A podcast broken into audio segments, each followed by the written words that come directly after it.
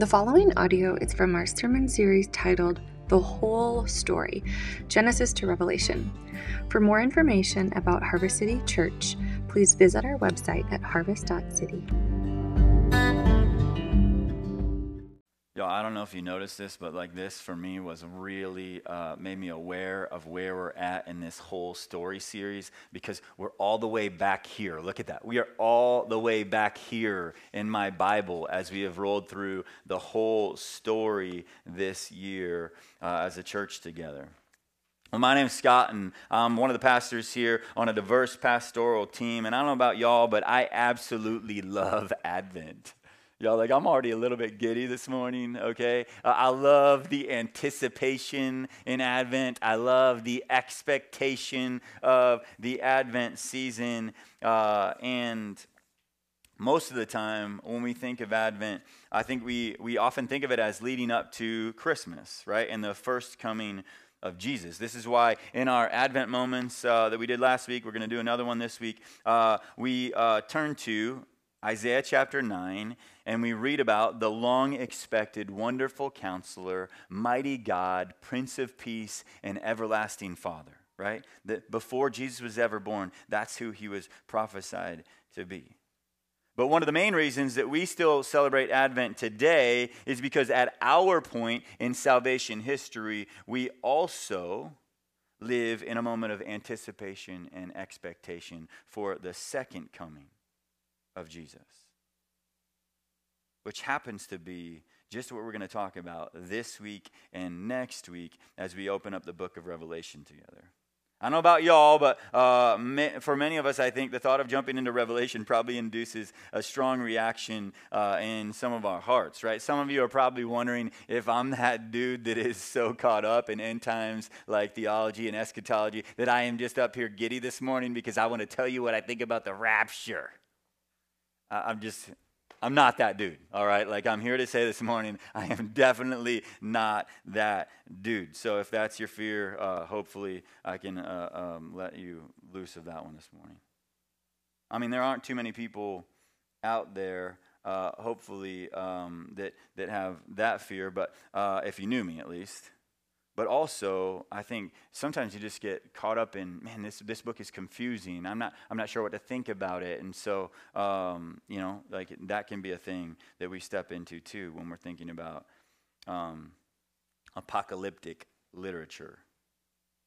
Uh, I'm actually of the opinion uh, that there's far too much out there about the book of Revelation that has nothing to do with the main theme of this book but instead it gets caught up in the minute details, right? Uh, did you know that there's like a book series out there, uh, you know, that actually uh, got put into film, the first one at least? It had Nick Cage. Y'all know what I'm talking about. I'm not going to like name names. I don't want to crush anybody, right? But like, uh, and, and this, this book series, uh, if you were to get so caught up in it and you were to get caught up in the minutia and all the details of what's going on in the book of Revelation, uh, it's led me to believe that my house would be your first step if you were, to, you were wondering if the rapture happened because I have a daughter that has a pacemaker. My guess is you don't know a whole lot of people with a pacemaker. And so if Jesus was to come back and he was to rapture everybody up, you know, the first place that you would go looking if you wanted to know and if you were really caught up in this stuff would be my daughter Madeline's bunk bed.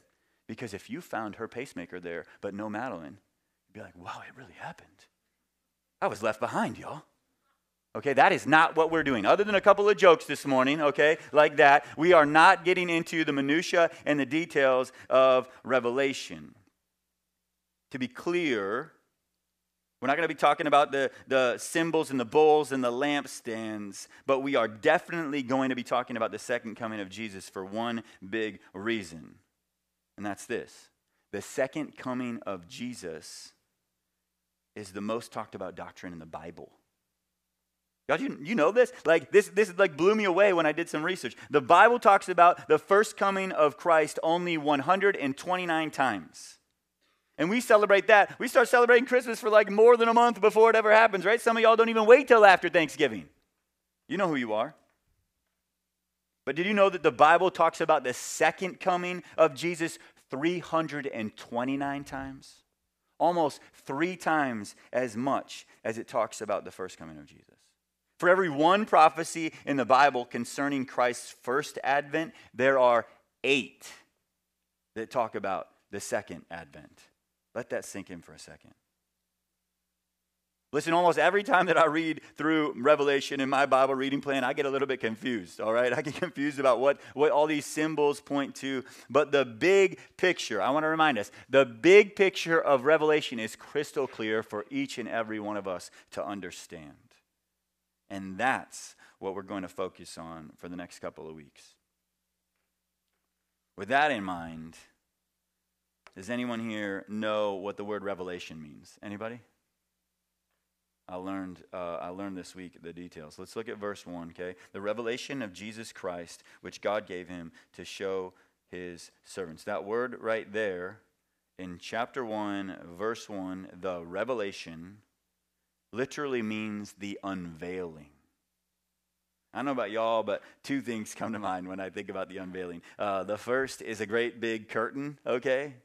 And the second, it, for me, it's Bob Barker. For you, it might be Drew Carey, okay, depending on how old you are, okay? Uh, but it's like Bob Barker saying, hey, could you show us what's behind curtain number three, right? Like, and then all of a sudden, like, there's this brand new car, right? Like, and you're just waiting for them to unveil what's going on behind this great curtain on the price is right because you, you know, you, you were tracking with them and, and they made their little, you know, like offer what they think it's going to be. And you really want them to get that car behind curtain number three. You see, when it comes to Revelation, we know there's not a car behind curtain number three, but there is going to be this curtain pulled back and this unveiling. So the question is when it comes to Revelation, what is being unveiled? Is it Jesus himself who's being unveiled? Or is Jesus Christ actually the one doing the unveiling about the things that will soon take place? And you know, if you if you know me very long, the, the answer is actually both. Okay, like don't get caught up in this. Uh, the answer is both. The way it's written in the Greek is actually ambiguous, and I think that's deliberately so. And that's because it's both a revelation of Jesus to the church and also a revelation from Jesus about the things that must soon take place. And this, church, is the main thing that we need to keep in our minds as we open the book of Revelation together. This book of the Bible is not to help us figure out specific timelines of events or help us identify various figures, okay? To be crystal clear, the point is not to help us figure out which beast in this book is actually Vladimir Putin, okay? That is not what this book is about. I told you there'd be a couple of jokes, all right? The point is to pull back the curtain of history so that we can see the powers at work behind the politics on earth. As Bible readers, we have to stand firm and not get caught up in the dragons and the beasts, thinking about it like it's a work of fantasy, but instead we need to keep the main thing the main thing. And the main thing is the unveiling of Jesus to the church and an unveiling from Jesus about things that will take place.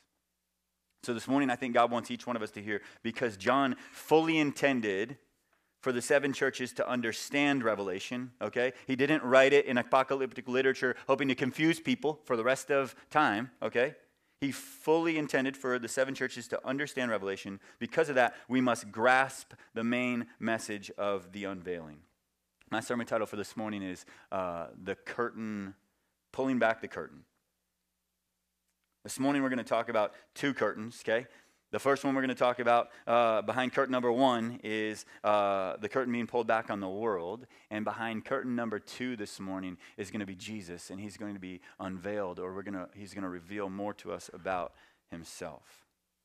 Because John fully intended, believe that, church, help my unbelief, right? Uh, the John fully intended uh, for the seven churches to understand Revelation. We must grasp the main message of the unveiling. Will you all pray with me?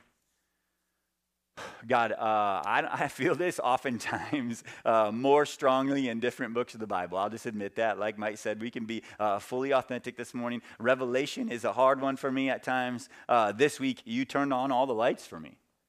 I feel like, and helped me to see uh, some of the big main things here. And so I pray, God, that you would do that for all of us.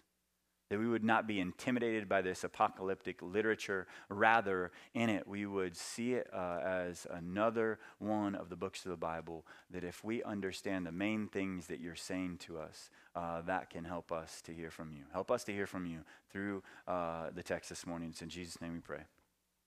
Amen. All right, church. Before we jump into Revelation, I just want you to think about the day and age that this letter was written from John on the island of Patmos as he's in exile to these people in the seven churches. At this point, the church is not doing particularly well. Let me outline this for you. All of the apostles have been martyred except for John, and he's been exiled on this island by himself. Christians are being hunted down like deer in early December in Iowa, okay? Partly because they were being blamed for uh, wrongly for burning Rome and, and for other problems that are happening in the empire. Uh, Roman and Jewish leaders have made it illegal almost everywhere to even be a Christian at this point in time. The gospel is still advancing, but it definitely does not feel like the church is winning.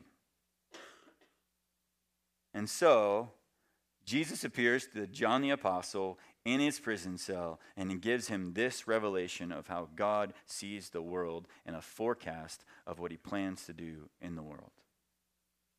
Harvest City, I think we need this unveiling just as much as the church did in its day and age. And that's why we're stepping into this this morning, because we need the curtain pulled back for us, because we have some facade in, in the way that we see the world, and also we don't clearly see Jesus uh, the way that he wants us to. So let's pull back these curtains together this morning. Uh, behind curtain number one, I'll remind you, uh, the curtain is pulled back to reveal the world. In order to see uh, the world, we're going to have to look at this representative talked about in Revelation chapter 17. That's where we're going to start. Revelation chapter 17, verses 1 to 6. It says, Then one of the seven angels who had the seven bowls came and said to me, Come. I will show you the judgment of the great prostitute who is seated on many waters, with whom the king of, of the earth have committed sexual immorality, and with the wine of whose sexual immorality the dwellers on earth have become drunk.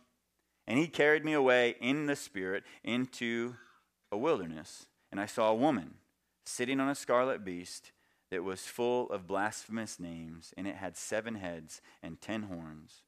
The woman was arrayed in purple and scarlet and adorned with gold and jewels and pearls, holding in her hand a golden cup full of abominations and in the, in the impurities of her sexual immorality. And on her forehead was written a name of mystery Babylon the Great, mother of prostitutes and of earth's abominations. And I saw the woman drunk with the blood of the saints, the blood of the martyrs of Jesus. Y'all, it would be so easy for us in this text to get caught up with beasts and the number of heads they had and all of these things. But this woman, if we just come down to the simple truths of it, this woman represents the enemies of God. All those who do not belong to Jesus. I want us to notice that in verse 2, her customers are kings from every kingdom, and their inhabitants are all over the earth. This is not just a one people here or there, this is an all of earth, every kind of place kind of thing. One key thing to notice as this first curtain is pulled back is that when the world is fully veiled, there are only two kingdoms there's her kingdom, and there's Jesus' kingdom and everyone on earth belongs to either one or the other. That is the simple truth. So there's a number of things that I want us uh, to see about this woman, but man, we're just going to hit six of them for time's sake this morning. The first is she is a prostitute. Okay, notice this is not because she's all about sex. It's because sin at its core is spiritual adultery. If you need this unfolded for you and you need to unpack it in greater uh, amount, read the book of Hosea sometime. Okay? Look at what that prophet had to go through. His i can't tell you that story right now. We don't have time for it. But go read the book of hosea. Or if you need it in a, like today's form okay uh, i love me some flannery or not flannery o'connor what's her name? Uh, francine rivers okay and go read uh, redeeming love by francine rivers. Or uh, watch there, that new movie actually that francine rivers joint. Y'all know that i don't really dig uh, christian like uh, movies all that much sometimes.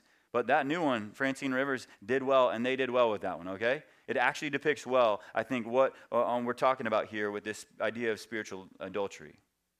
You see, we were created to love and worship God, to serve Him above all else, to find our fulfillment and our security, our satisfaction, and our greatest delight in God alone. And the primary sin of the human race was, the Apostle Paul says, to put the things of this world in the place that God was supposed to be. We worship and serve the creature rather than the creator. The name written on this woman's forehead, did you notice, is Babylon. Babylon's the name of the city with a long history in the Bible, symbolizing man's rebellion against God. We first encountered Babylon back in Genesis 11, where it was called Babel. Maybe you remember that part of the story. Justin Dean came and preached uh, that morning as he shared God's word with us. There at Babel, the human race uh, united to build a tower in rebellion of God. The human race, uh, like, attempted to demonstrate their glory, their power, and their potential. You see, the essence of the spirit of Babylon is this I will do what I want to do rather than what God wants me to do. I will be the point. I will be at the center. I will be on the throne in my own life. So, the first thing I want you to notice as the curtain starts to be pulled back, as curtain number one is pulling, being pulled back, and the world is being unveiled to us, is that like it's filled with spiritual adultery. If you are not in the kingdom of Jesus, then you are cheating on Jesus. You're not living the way that God created us to live. Here's the second one. Not only is she a prostitute, but she's very attractive. She might not seem that attractive to you because as you think about it, you're like, well, the world doesn't usually portray attractive women riding on beasts with 10 heads and like seven horns and whatever's going on there, okay? But think about the language used here uh, and how it's trying to portray her as incredibly attractive. In verse 4, She's arrayed in purple and scarlet. Purple is like uh, the color of royalty, right? Uh, adorned with gold and jewels and pearls. In verse 6, it says that John himself is awestruck by her. In verse 2, we see that living with her is intoxicating for a while. She promises so much. But let me remind you, folks, that she fulfills much less. Listen, sin is enjoyable for a season. If anyone tells you any different, they are lying to you. But the kicker is, it's only fun for a season. It just ends in a place that you don't want to be. Scripture says all sin leads to death. So at first, we need to see that this, this woman is a prostitute. We need to see, though, that she's not just uh, an average everyday one. She's very attractive. She's seducing many people, and she's not just doing it in an irreligious manner. But the third thing I want you to notice is that, like, she's actually doing it in a religious manner, too. It's not just people in the church or outside of the church that are being caught up in this seductive nature. Uh, it's, it's people in both places because she's tempting us with religion and irreligion. See the religion in her. One of her woman, one of this woman's companions is a false prophet, this text says. False religion engages in a lot of activity for God, but without putting God back in the central place he belongs in our hearts. I want to give two examples of this because I think this is actually more important for us to see. First, every false religion in the world teaches you that you can save yourself. Teaches you that if you are good enough, if you work hard enough, if you give enough money, if you pray enough, that you will be saved. And the list that each religion provides is a little bit different, right? Like they're different lists, but in the end, they all provide a list that if you do this, you could be saved. The basic message is essentially the same work hard enough, and you can earn the, entire, the eternal outcome that you desire. You know what that does? That makes man his own savior. which means we will get the glory for our salvation. And we are in a negotiating position with God where we can say, God, I did this, so you owe me that. Church, that's not the gospel. The gospel teaches something incredibly other than this. We could do nothing to save ourselves, so God had to do it all for us. All we can do is receive it. That means that He gets the glory for it. It also means that we owe Him everything. Our love and our gratefulness for His salvation makes us willing to give Him everything. This is the kind of religious seduction this woman is about. There's a second example of her religion. The message that you can get your God, uh, you can get God back in your life without ever surrendering yourself fully to God. I think this message is portrayed uh, in, in pop culture uh, with a really good bumper sticker that people get caught up in. It says, God is my co pilot. Y'all think about that for a little bit. If God is your co pilot, somebody's sitting in the wrong seat. Because this is not what the gospel tells us. Like, we don't just sit next to God and need a little bit of guidance for Him to tell us which turn to take along our way. When we come to God, we come to Him saying, Hey, this is your car. I tried to steal it. And we hand the keys back to Him. We get in the back seat and we say, All right, Doc, where are we headed? This is what it looks like to live with God. But this woman has seduced us into thinking that religion can save us or that we can get God back into our lives without actually surrendering to Him. And she hasn't just seduced all those people out there, but I want you to th- see this. She's actually seduced many of God's people. Family, some of us need to hear this because uh, we, we get swept up into her, into, her, into her enchantments and we need to know what's going on. I think it's more than just possible that God's people get swept up in her enchantments. I would say it's happening to most of us.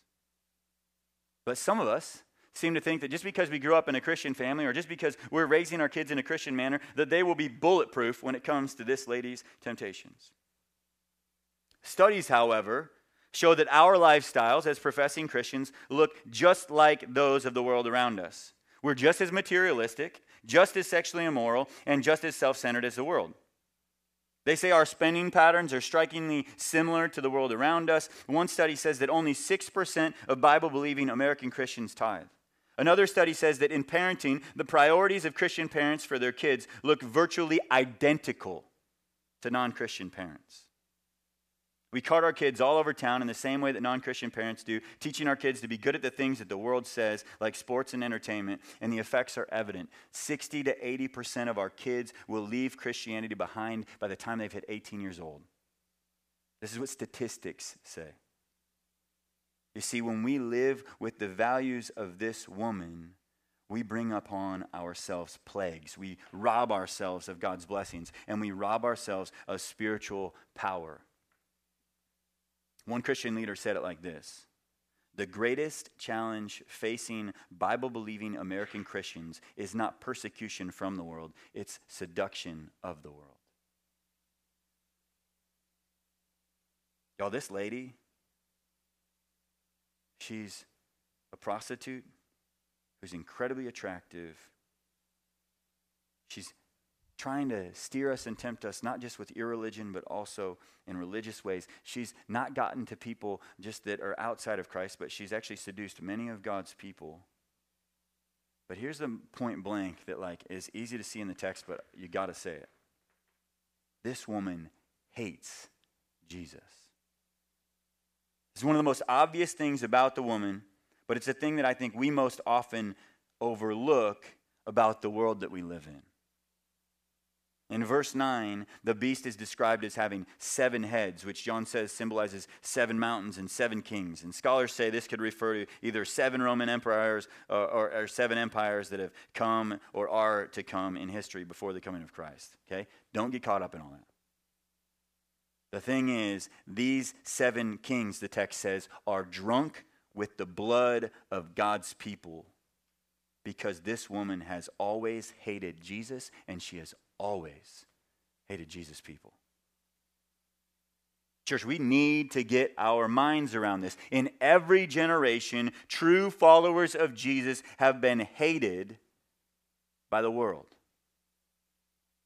Some of the empires that have hated uh, her have been religious empires, and they've persecuted followers of Jesus for, for, for preaching that salvation is a free gift of God's grace and not something you can ever earn by religious zeal. And they have hated the followers of Jesus for saying that religion's not about earthly power and control, but it's about following Jesus, emptying ourselves, and becoming a servant of all. On the other hand, non religious empires, much like the one we live in here in our city,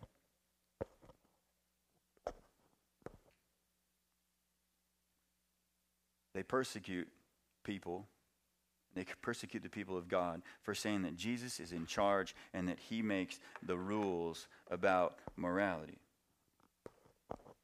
I wonder why is this so difficult for us to grasp? You see, those of us who love the prostitute, those who want to be their own lords and saviors, have always hated those who say Jesus is the only Lord and can be our only Savior. This has been true throughout history, and it's true in our city today. Christians don't get a lot of love in the mainstream media, do we? But they sure do get a lot of hate mail. If you're a student, pastor, president at the University of Iowa, you've probably experienced this, right? Lovers under the influence of this prostitute will make fun of you in classrooms and fraternities. They misrepresent your intelligence, they misrepresent your convictions, and they misrepresent your motives. But here's the deal when we see this hate, when we experience this hate, Jesus says, hey, they did the same thing to me. And I don't want you to be surprised or discouraged by that. Because here's the goal, okay? The, the good news, all of that's kind of like, oof, that's hard to see sometimes. But the good news in all of this, Revelation chapter 17 and 18, and seeing this woman, is that in the end, she loses. In the end, she loses. Look at verses 6 to 8 in Revelation chapter 18. It says, Pay her back as she herself has paid back others and repay her double for her deeds. Mix a double portion for her in the cup she mixed. As she glorified herself and lived in luxury, so give her a like measure of torment and mourning, since in her heart she says, I sit as a queen. I am no widow, and mourning I shall never see. For this reason, her plagues will come in a single day death and mourning and famine, and she will be burned up with fire, for mighty is the Lord God who has judged her.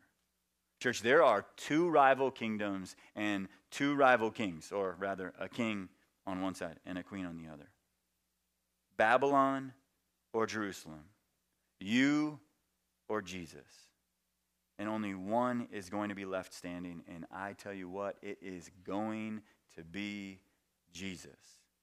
Those who stand with Jesus in life will stand eternally with him in heaven, and those who stand against him in life will die eternally in the second death. We're going to talk about that more next week. But here's the deal when the curtain is pulled back to reveal the world, that is what we are going to find. So let's turn now to Revelation chapter 1 so that we can see what this book unveils for us about Jesus. So here's the deal. Now we're going to pull back curtain number 2 and this curtain is going to reveal to us more about Jesus. Church, before I read this next text, I think it's important for us to put on the anticipation and expectation of Advent. You see, during Advent, we talk about the first coming of Jesus and how many years before he was born in Bethlehem, it was said that he would be the wonderful counselor, mighty God, Prince of Peace, and everlasting Father. I loved the year in Advent when we just unpacked each one of those titles and we talked about what we're actually anticipating and expecting in Jesus that those titles unfold for us. Think about this. Advent's a season of waiting, expectation, and longing, and each one of these titles comes with its own specific expectations and anticipations. The expectation for the long expected wonderful counselor is for wisdom, right? As the wonderful counselor, Jesus comes to rescue fools from themselves. The expectation that comes from the title Mighty God is the expectation of power and strength, that when God unleashed his might through Jesus, to defeat sin and death for all of eternity, he also empowered us to desire and do what we would not be able to do without his son working in and through us. That's power. That's strength. And that's just the first two weeks of Advent. So I want to remind us, because there's this description of Jesus here in Revelation chapter 1 that I believe should shape our anticipation and expectation of the second coming of Jesus. I said this last week, but many times the way that Jesus is pictured for us is soft, sad, and often un- un- unemployed. All right? First off, that's not true. But secondly, it doesn't inspire much in us. So listen to how different this description of Jesus is as he's unveiled in Revelation chapter 1. We'll start in verse 10. John writes this. He says, I was in the Spirit on the Lord's day, and I heard behind me, behind me a loud voice like a trumpet, saying, Write what you see in a book and send it to the seven churches to Ephesus and to Smyrna and to Pergamum and to Thyatira and to Sardis and to Philadelphia and to Laodicea. That's going to be the hardest part of your missional family tonight is somebody reading that joint, all right? Those are just the seven cities and the seven churches, and they're in the order. As when he sent the letter from Patmos, it would hit each one of them in order along the path, okay? Here we go. Then I turned to see the voice that was speaking to me, and on turning, I saw seven golden lampstands, and in the midst of the lampstands, one like a son of man clothed with a long robe and with a golden sash around his chest. The hairs of his head were white, like white wool, like snow.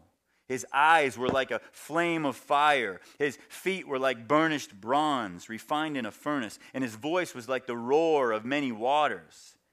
In his right hand he held the seven stars. From his mouth came a sharp two edged sword, and his face was like the sun shining in full strength. When I saw him, I fell at his feet as though dead, John said. But he laid his right hand on me, saying, Fear not, I am the first and the last and the living one. I died, and behold, I am alive forevermore. I have the keys of death and Hades.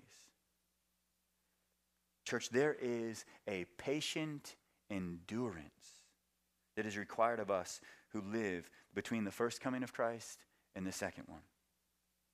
I believe that this description of Jesus is here to empower us to patiently endure between the first advent and the second advent.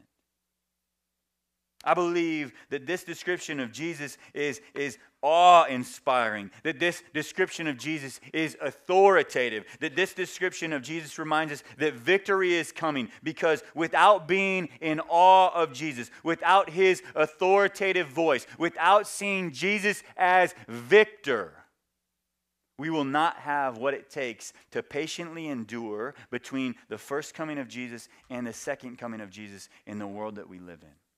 We need to see Jesus with crystal clear clarity because I think in doing that, it shapes our anticipation and our expectation of what here, life here is going to be like as we patiently endure. Harvest City, I'm convinced that what we need most as we patiently endure between the first advent and the second advent is to fall to the ground in awe of Jesus the way John did. We need for our hearts to be captivated and in awe of Jesus Christ. So consider with me what we know in the New Testament about John's relationship with Jesus. Because I think it's important before we see John drop to the floor as if dead before Jesus, this description that we just read, we need to understand what his relationship was like with him in the first place. If you were to take John's word for it, okay, if you were to go to John's gospel and you were to take John's word for it about their relationship, he says that he is the disciple that Jesus loved, okay? This dude had a lot of confidence about his relationship with Jesus. That's how he talked about it. They're pretty tight, all right? He's like, yeah, I'm the disciple Jesus loved, you know? But if you were to look in the rest of the Gospels, okay, and you were to see what anybody else's firsthand eyewitness account said about John's relationship with Jesus, you would find that at least, very least, maybe he's not the one, okay, that Jesus loved, but at least he's a part of the big three. You know what I mean? Because John is one of the three that's always there in these big moments in Jesus' life. When the transfiguration happens, and in the end, in the Garden of Gethsemane, he is one of the three right there with Jesus. They are tight. This guy who's probably had a lot of experiences in life with Jesus, who feels pretty comfortable with Jesus, drops to the floor dead upon encountering the risen Jesus in this way in Revelation. He didn't slap hands with Jesus and give him a bro hug, all right? He didn't like run after Jesus. He's like, I haven't seen you in 60 years. Come in tight. John fell to the ground in reverence, awe, and fear of God, the way that people do when they encounter the triune God. Church, I think so many of us have gotten too caught up in friendliness with Jesus that we don't see him with enough awe in our lives. Church, I believe that seeing Jesus in this way is paramount for us as we patiently endure. So try not to get caught up in the details of this description, but I want us to be swept away by how awe inspiring, authoritative, and assuring of victory this description of Jesus is. Okay, so take a deep breath because I'm going to go in and I'm going to hit each one of these things, and I want us to be blown away by this. Jesus is described as like a son of man, y'all. The Son of Man is this title that Jesus used for himself most often, but it has its roots in the book of Daniel. This title reminds us of Jesus' divine glory and eternal dominion. That means he's going to rule forever. Even if it doesn't feel like things are going the way that he intended in your life right now, we can rest assured that Jesus will put all things to rights and that he is going to rule forever. Jesus is described here as wearing a long robe with a golden sash around his chest. This maybe could remind us how he is the great high priest how he's the only one who could make a sacrifice to deal with our sin problem once and for all. That reminds us that no matter what we have done, that there is one, his name is Jesus, and he has done everything necessary for us to be forgiven. Y'all, Jesus' hair here is said to be white like wool and like snow. And his white hair should show us his infinite divine wisdom to encourage us that we are never going to find ourselves in a spot. We are never going to be so far back in a corner. We are never going to find ourselves in a situation in which God will not know what is best for us. He is infinitely wise. Jesus' eyes are said to be like a flame of fire, which should remind us that Jesus came and his eyes can see right through every facade that we try and put up or that others put up in order to make it so that he doesn't see us for who we are. He sees right through every one of our smoke screens. He knows our hearts. He holds them in his hand like a watercourse and directs them wherever he pleases. Church, his feet were like refined, burnished bronze. In other words, Jesus is going to crush any opponent that comes his way. He is the victor. Satan will not prevail. In the end, no one will be able to stand against Jesus. His voice is like the roar of many waters. When Jesus speaks, he speaks with force and authority. His voice is to be listened to and obeyed above all other voices. We don't need one more podcast from one more expert to tell us what's up in our lives. We need God speaking through his word. Church, Jesus holds the seven stars in his right hand. These seven stars represent all the seven churches, which, in the midst of all the turmoil they lived in in their age, Jesus holds them in his hands. Be encouraged that no matter what turmoil you find yourself in the midst of, no matter what's swirling around in your life right now, Jesus holds you in his right hand. This strong hand of protection and empowering. It says, From Jesus' mouth came a sharp two edged sword that reminds us of the imagery in Hebrews chapter 4 that, uh, the, that, that it's like sharp as a double edged sword to pierce through bone and marrow, soul and spirit. We need to be reminded that Jesus searches our hearts and the hearts of people around us. Jesus judges even the rebels. And it says Jesus' face is like the, the, the sun shining in full strength. Jesus is the true light of the world, and there will be a day when the sun in the sky will not be necessary because his radiance will be more than enough, which should remind us that we, do, we, we, we are, it's pointless for us to hide from Jesus. It's all out there, he can see it. We might as well walk in the light. Again, I don't say all of this to get caught, caught up in the symbolism. Rather, I point to this description of Jesus because I believe as we look to Jesus that we need to be captivated by him and in awe of him. Which, if we're honest, doesn't happen as much as we would like because we are so easily distracted by the things of this world.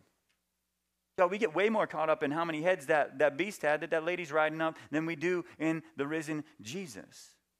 We need to remember that Jesus is better, just like the song says. In all our sorrows, Jesus is better. In every victory, Jesus is better. Than any comforts, Jesus is better. More than all riches, Jesus is better. God, I believe, help my unbelief. Jesus is better, church. Family, what we need in the midst of our struggles, the thing we need when marriage is not going well, what we need when things at work feel like they're falling apart, it's not a better communication strategy. It's not 10 tips for a successful life.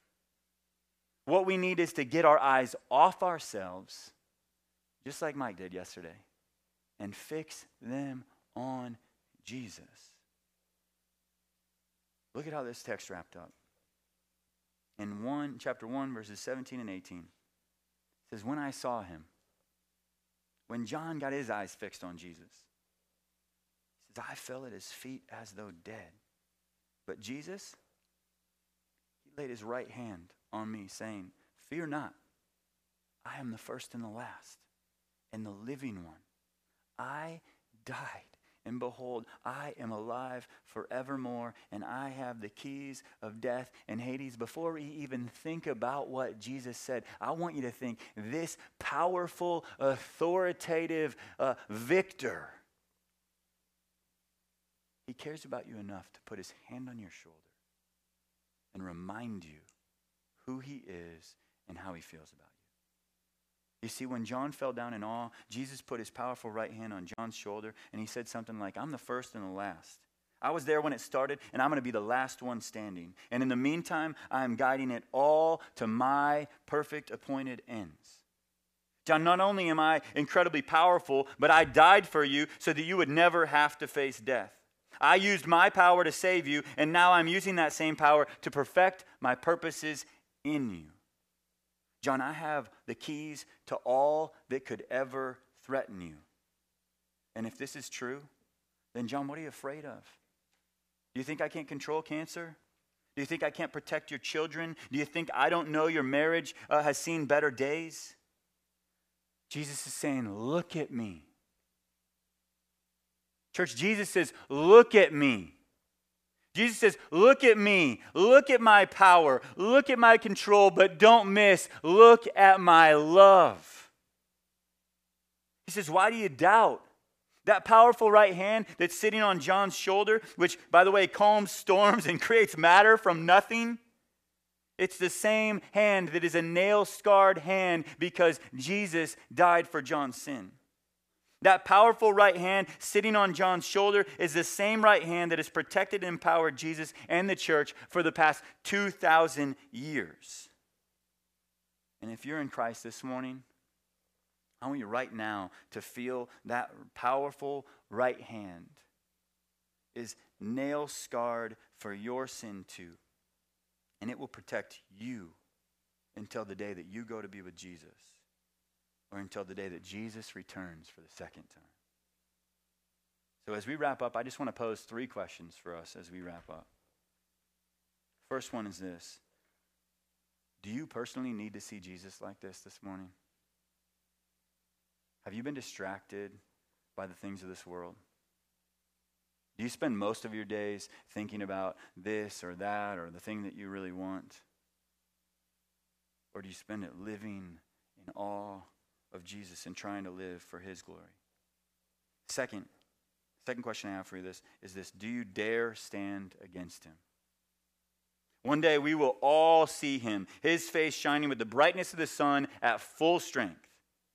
And on that day, those who sided with the prostitute, Revelation 6 says they're going to call on the mountains to cover them from that face. Do we stare, dare stand against him?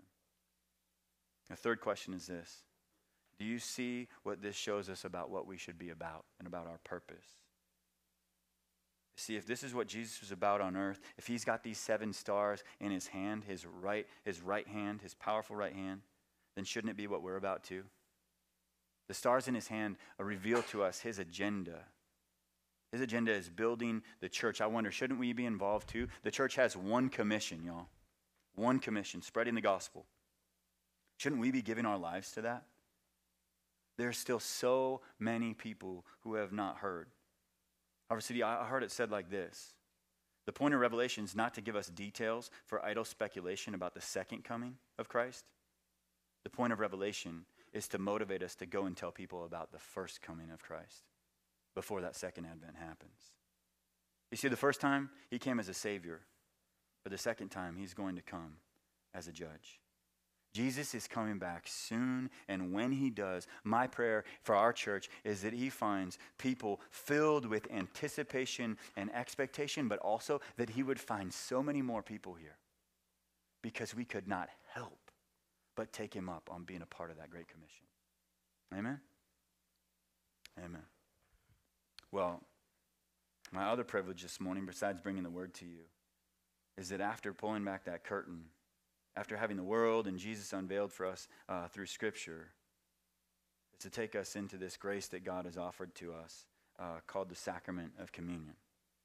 To draw us near to Him. Because uh, the beautiful thing about communion, the beautiful thing this reminds us is that there used to be a curtain, there used to be a veil that separated us from stepping into the Holy of Holies in God's, uh, in God's presence. That's how it used to be in the temple.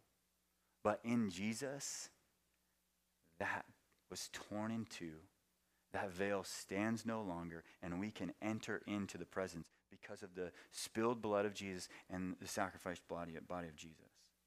So, this morning, through our celebration of the Lord's Supper, we proclaim the death of Christ. These elements, okay?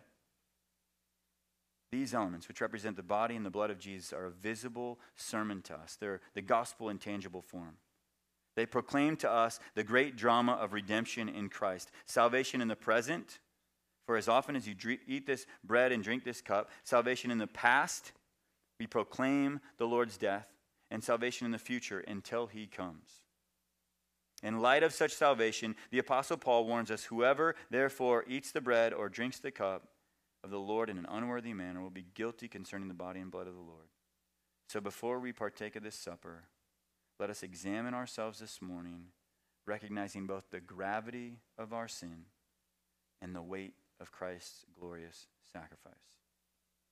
So we're going to respond together to the good news of the gospel. And there's going to be three ways that we respond together this morning. Uh, first is that you'll come up the center aisle, that you'll receive the elements, the gluten free bread, and we're going to take it by intinction. So you'll dip it in either the red wine or the white grape juice, and then you'll return to your seats around the outside. The second is, y'all, there was some big stuff like talked about this morning, right? As those curtains get pulled back, uh, there's going to be some ways that we feel like that affects our lives, or some ways that we see how distracted we are from Jesus. Uh, my encouragement would be just come back to the back and pray with somebody about that. Okay, let somebody else uh, help take you into the presence of God and do that heavy lifting uh, with you.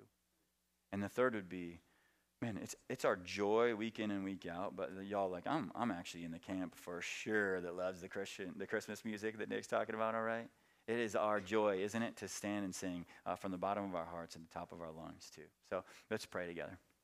God, we thank you that you meet us here in this place, that you can use um, all of Scripture is useful for teaching, rebuking, correcting, and training in righteousness. And our hope this morning is that you would not just unveil the things of this world to us, not just show us behind that curtain so that we could see Jesus more clearly, but that you would actually um, do some unveiling in our heart. That, Holy Spirit, we invite you to do the grace of conviction of sin, that you would show us what's going on in our hearts so that we can not only see it, but feel sorrow for it,